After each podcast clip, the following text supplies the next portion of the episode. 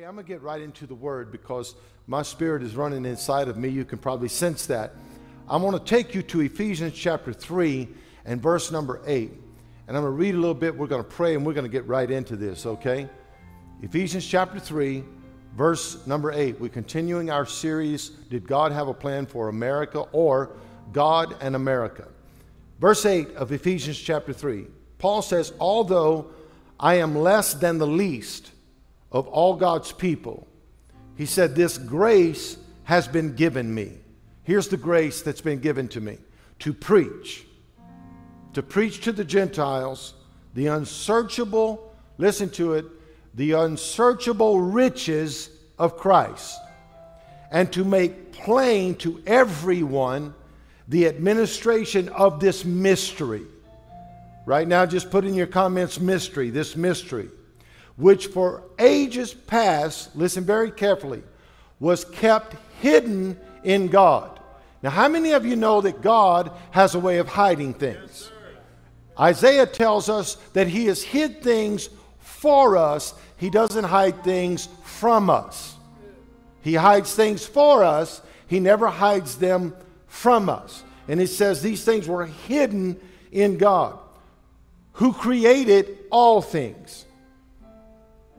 His intent, his purpose, his objective, his reason was that now, everybody say now, now, through the church, there it is. Through the what? Church. The church. The manifold wisdom of God should be made known. When? Now.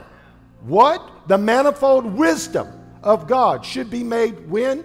Known when? Now. Watch to the rulers and authorities in the heavenly realms, according to his eternal purpose, which he accomplished through Jesus Christ our Lord. It didn't fail. It was accomplished through who? Jesus Christ our Lord. Father, thank you for the reading of the word. For the next few moments of time, I ask you to allow us to peer through a prophetic lens as we look into the forecast of the future of the institution that you have called your church. And I pray, God, that people's hearts are filled with hope as we look into your word tonight.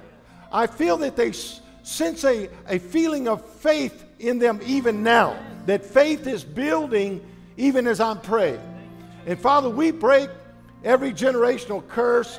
We dismiss any generational spirit that would distract or detour our destiny. So we release revelation and anointing right now to everyone that's watching, to everyone that is viewing this. We release it now in Jesus' name. And everyone said, Praise the Lord. Then let me start this by saying on Sunday, when we talked about did God have a plan for America, we started with foundations. Psalm 11 says this What shall the righteous do if the foundations be destroyed? The foundations are the moral supports or the basis or the objective of a thing. But mainly in the etymology, it has this connotation the moral balusters. It's the moralities that hold things up. What shall the righteous do if morals are destroyed? I want you to think about that. Then we, we uh, graduate our thought to why do we forget? And we went through scripture after scripture about how that people, when they begin to prosper, the Bible uses the word wax fat, Jeshurun, referring to the people of God, wax fat, and they forgot God. They forgot that God had blessed them. Why do we forget so easily? And then we ended it on the caveat of where I'm going to continue tonight which is forecasting a great future. now. now, let me tell you the turmoil and the turbulence in our nation, the upheaval that we see in this land, doesn't need to be rehearsed anymore. We got it. I don't know about you all, but I have dwelled in the land of frustration long enough. I am ready now to peer into the lens of the future. I want to know what's next. What, what is coming? What is next? And so when Paul writes to this church at Ephesus, he says, Listen, there's a mystery. Listen to the vocabulary.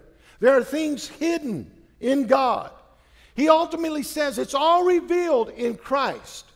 But he says this He says the secret to it all is that the intention of God and the wisdom of God would be made known not through any other institution than the church. So, in your comments, put that right now two words the church, the church, the church. Why is the church so powerful? Jesus says, when you read Matthew 16 19, I will give unto you, Simon Peter, based on your confession that Jesus is Lord. Watch. I'm going to give to you the keys of the kingdom of heaven. And watch what he says, and whatsoever you shall bind, where? On earth shall be bound in heaven. Whatsoever you shall loose on earth shall be loosed in heaven. Heaven cannot do anything that earth does not activate. It don't start in heaven, it starts in the earth. But who does it start through? It starts through the church. And he says, Upon this rock I will build my what? Church, and the gates of hell shall not prevail against it. The redeeming agency of God in the earth is the church. Do you hear me? The redeeming agency of God in the earth is the church. Church, I want to encourage you. Why are we putting our hands on our head in shock that the church is under such attack right now? Why is there such polarization among preachers? Why is this, there's this division in the family of God? Because Satan is busy. But Satan knows that if we just keep praying and holding together, we are on the preface of the greatest move of God we've ever seen. Satan came to steal, kill, and destroy. We cannot sit idly by and watch him do his handiwork. At some point, the church has to stand up and say, We are about to make manifest stuff that's been hidden for decades, for centuries. We're about to make known the wisdom and the power of God. If you're close to somebody, you ought to high five them and tell them it's our turn now. It's our time now. There are three inevitables about the church. Number one, it cannot die. The church cannot die. Number two, the church cannot fail. The church cannot fail. And then finally, the church will always have power. Y'all not hearing me tonight. The church will always have power. Three things it cannot die, it cannot fail, and it will always have power. Somebody shout, Praise the Lord, right there. Now, let me show you something here real quick. I'm going to take you through history on another road. Last Sunday we talked about did God have a plan for America? And we walked through history together.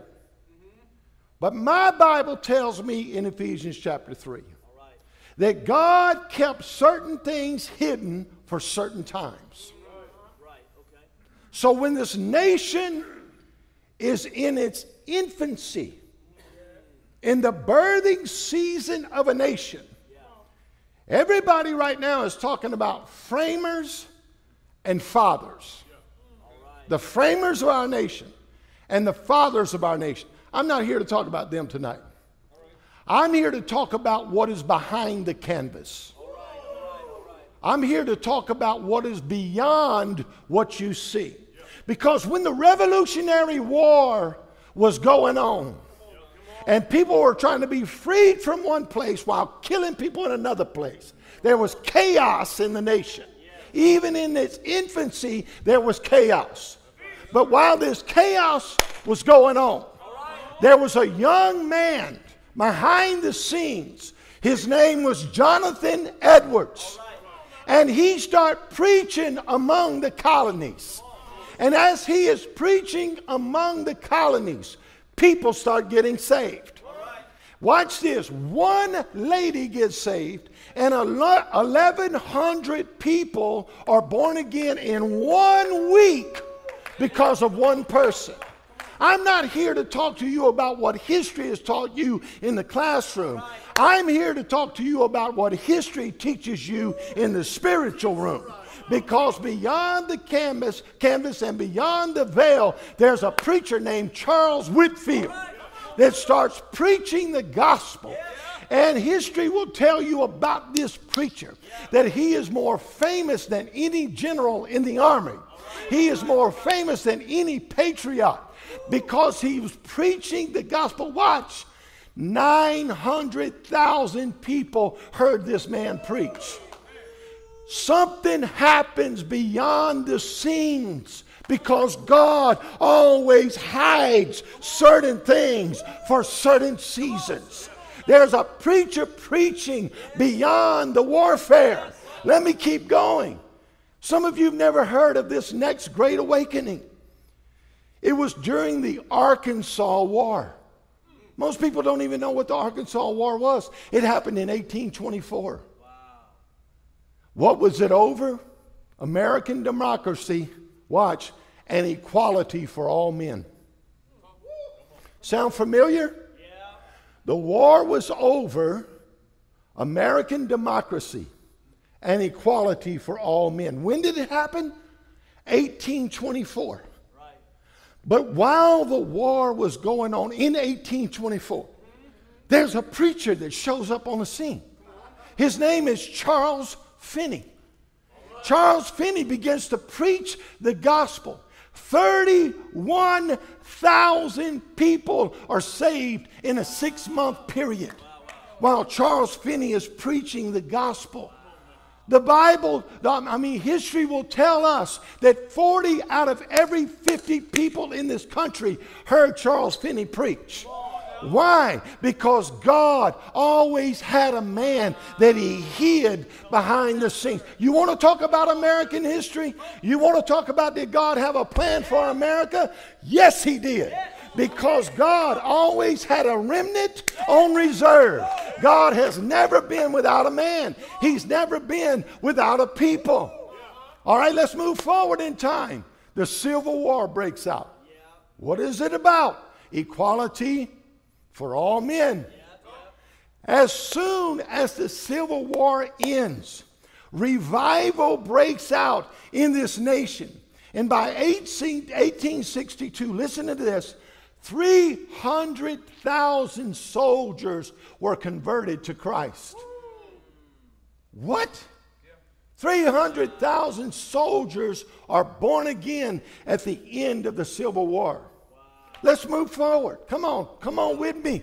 I'm talking about spiritual awakenings in this nation.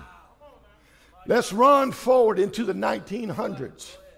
An earthquake happens in 1906 in San Francisco. 500 people die in that earthquake. In the same month that the earthquake happens in San Francisco, in the same year, 1906, drive down the road to Los Angeles, California, to a little mission on the side of the road called the Azusa Mission. You're going to find a one eyed black man from the state of Louisiana who passed through Topeka, Kansas, receives the baptism of the Holy Ghost under the teaching of Charles Parham. He leaves that mission and he goes to Azusa. California. He starts preaching, and for 360 something days, fire sets on top of the building, and the fire department comes out night after night to put the fire out, but there's no fire and multitudes of people are being saved. And the Pentecostal movement in the United States is born. What is going on in the earth in 1906? Racism. We're still trying to figure out equality for men. And there's turbulence and earthquakes, and things are going crazy in the earth. Are y'all with me? Let's move forward to 1948. Israel becomes a nation. What is going on in America? Racism. We're trying to figure out equality for men. 1948, a guy throws a tent up named Oral Roberts. He starts preaching. R.W. Schambach on the other side of the country throws a tent up. He starts preaching. Billy Graham throws a tent up. He starts preaching. Three streams of gospel start in 1948 and they bring revival to this nation in 1948. And the latter rain revival and the healing revival start at the same time. While turbulence is happening in the nation, I hope you're following this cycle. I hope you're seeing this pattern. Let's move forward to 1968. 1968. Wait a minute now. Let's slow down. 1968 is known as the most turbulent year in American history. Historians tell us 1968 is the year that America changed forever. 1968, Martin Luther King Jr. is shot. He is killed. 1968, Robert Kennedy is killed. 1968 is the height of the Vietnam War. This nation is in revolt. Sound familiar? Rewind the clock to 1968, and you're going to see today in 1968. From 1968 to 1970, it was the worst three years in American history. Historians will tell you more damage was done in those three years than we've ever seen. But the greatest transformation happened in the succeeding years. I hope you're seeing the pattern. But here's what I found out there was a pandemic that broke loose in 1968. It was called the Hong Kong flu. It killed 100,000 Americans. Are y'all hearing this? It killed 100,000 Americans in 1968. From 1968 to 1970, 180,000 people died from this pandemic. Does this sound familiar to you? And the virus broke out, the pandemic broke out. Watch. One historian wrote these words, but the church. Yeah, yeah, yeah. There were sweeping changes underway and it only, watch, there were sweeping changes underway in the church, and it added to the uncertainty of the times. What's happening in the church right now? Sweeping changes. And it added to the uncertainty of the times. He goes on the right. They were necessary changes that came at a terrible time. Boy, y'all didn't hear that right there. They were necessary changes that came at a terrible time. 1968 was recorded as a cultural tsunami from which one writer wrote, We would never recover. 1968. Well, let me help you. In 1968, while that's going on in the world, there's a movement that starts. As a matter of fact, there's two streams of a move of God that hit this land. One is called the charismatic movement, and one is called the Jesus people movement. Started in 1968. The Jesus movement was characterized by long haired hippies wearing blue jeans and t shirts, playing box guitars in the church. Suits were out, jeans were in. Ties were out, t shirts were in. Does it sound familiar? Does it look familiar? The end of an era had come. And the Jesus People movement said, We want miracles. The charismatic movement said, We want to be known. We want it to be known that we speak in tongues. That was the one, number one characteristic. We want it to be known that we pray in the Spirit. Now, here's the deal while all that's happening, God has hidden away a remnant. And this young black man shows up on the scene in 1968. And he releases an album called Take This Message Everywhere. What is his name? Andraé Crouch. And he writes a song about the blood of Jesus Christ. Are y'all hearing me? Because while stuff is, Vietnam War is at its height, riots in the street day after day, revolt on every hand. This nation was a pandemic happening all in the same year. And God is raising up hippies and from the black community songwriters and a revival hits this nation. 90,000 people born again in one region in the United States of America on the West Coast. Why? Because God is never, ever without a man. God is never, American history, you can cry all you want, but let me help you tonight. You got too many people of God in this nation. You got too many praying mamas. You got too many praying dads. You got too many patriarchs in your past that has fasted and sought God for your future. America, you can't die. You can't die. And it's not because of that White House. It's not because of that state capitol. You can't die because God's got his house and God's got his people and God's got his remnant. And I came by to tell you tonight, church, listen to me. I came by to tell you our greatest day is just before us. At the end of every revolt, there's revival. At the end of every cycle and turmoil and tsunami of culture, there is a move of God that changes an entire nation. I'm almost done. But I didn't come here to play tiddlywinks with you tonight or checkers. I didn't come to do that. I came to give you the word of the Lord. I'm going to show you something. Say this with me things always get bad before they get better. That's right. They get darker before they get brighter. So God's got a people. And these people are in bondage. And these people are in oppression. And God hears the cry of those people. Yeah. There's profanities and shouting of hate and bitterness and, and anger screaming from this nation. But behind that is a cry of God's people. Y'all not hearing me. And God is hearing that cry. Watch what happens. God speaks to a young man named Moses. And he says, I'm going to use you to bring these people out. Why? Because he hid Moses away for 40 years in the wilderness.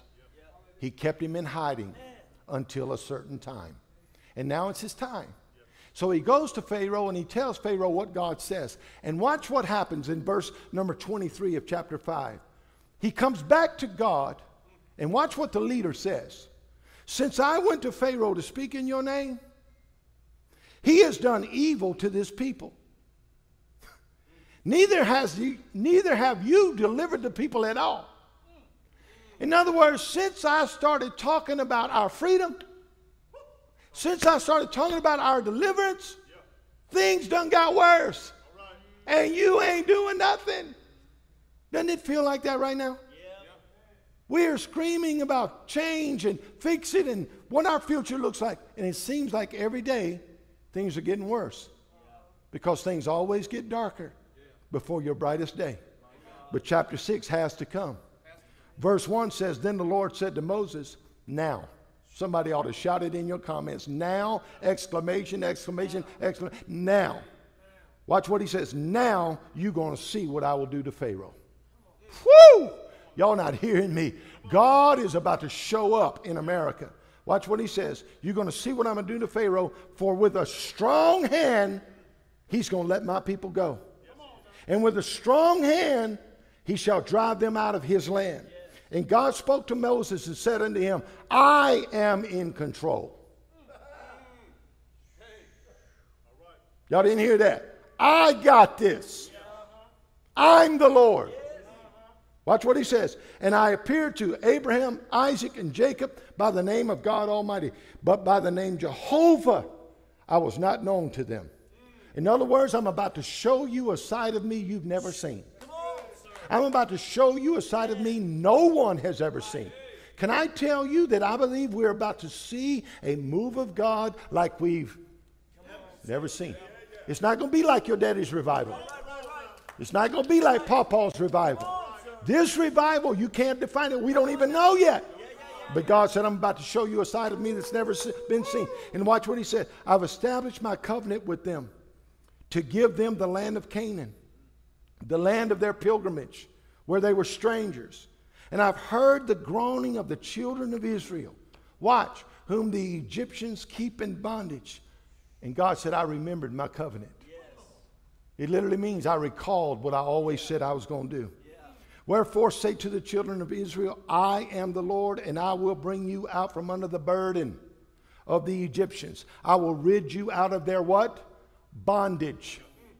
There it is. And I will redeem you with a stretched out arm and with great judgments. And I will take you to me for a people, and I will be your God, and you shall know that I am the Lord your God, which brings you out from under the what? Burden.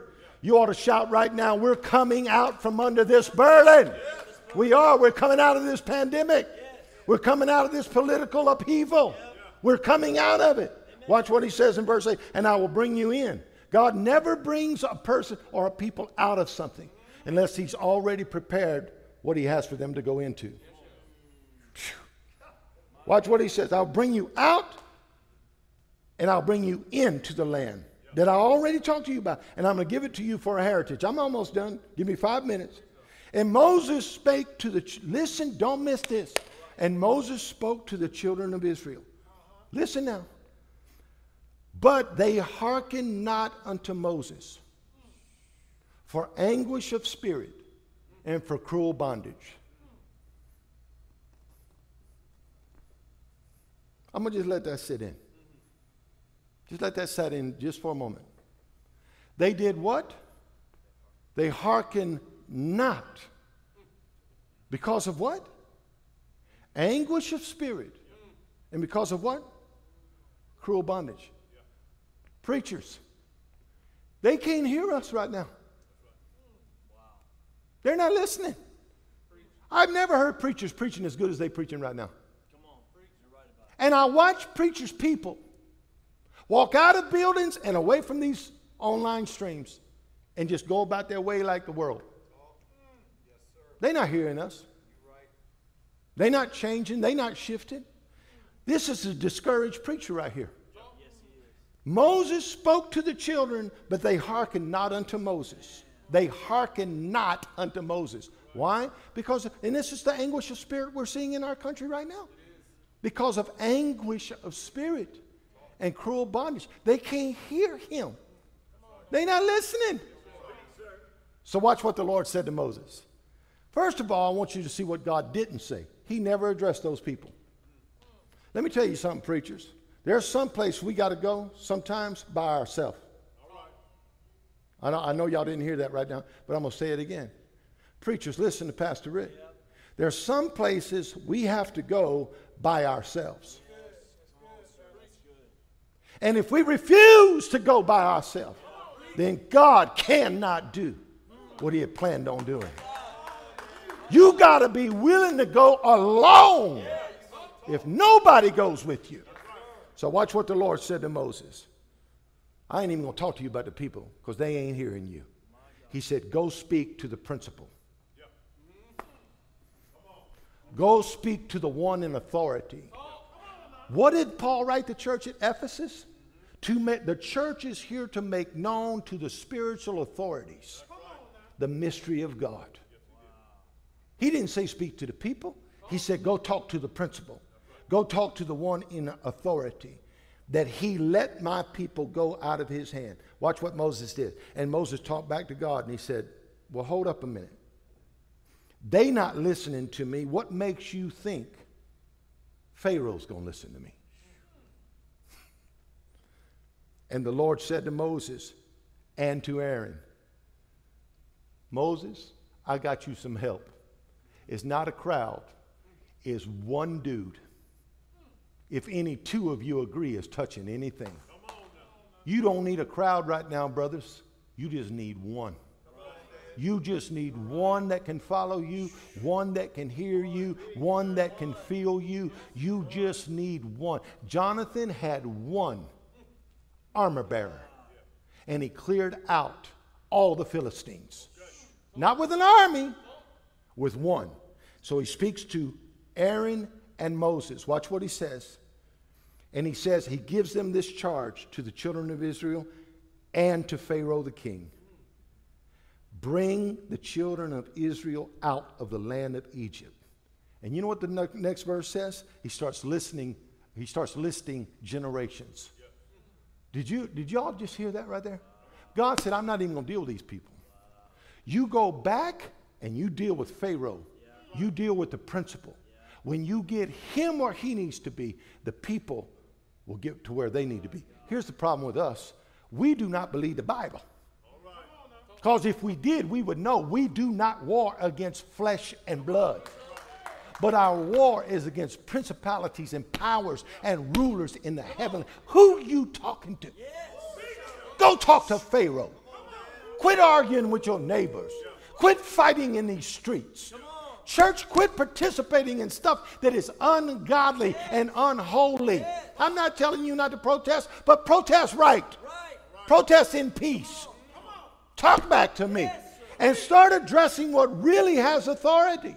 What really has authority is spiritual principalities and powers and rulers in heavenly realms. We're wanting to deal with city councils when we not even dealt with the spiritual authorities in heavenly places. How about let's drop down on our knees and humble ourselves and pray and seek God's face and turn from our wicked ways and see if He won't heal our land? Why don't we tell the devil, loose our region right here and let us go? Why don't we go before the enemy and the principalities and say, You don't rule over San Antonio, Texas? Jesus is Lord over San Antonio, Texas. How do we know that? Because Place for Life is there. That's how we know. That's a remnant.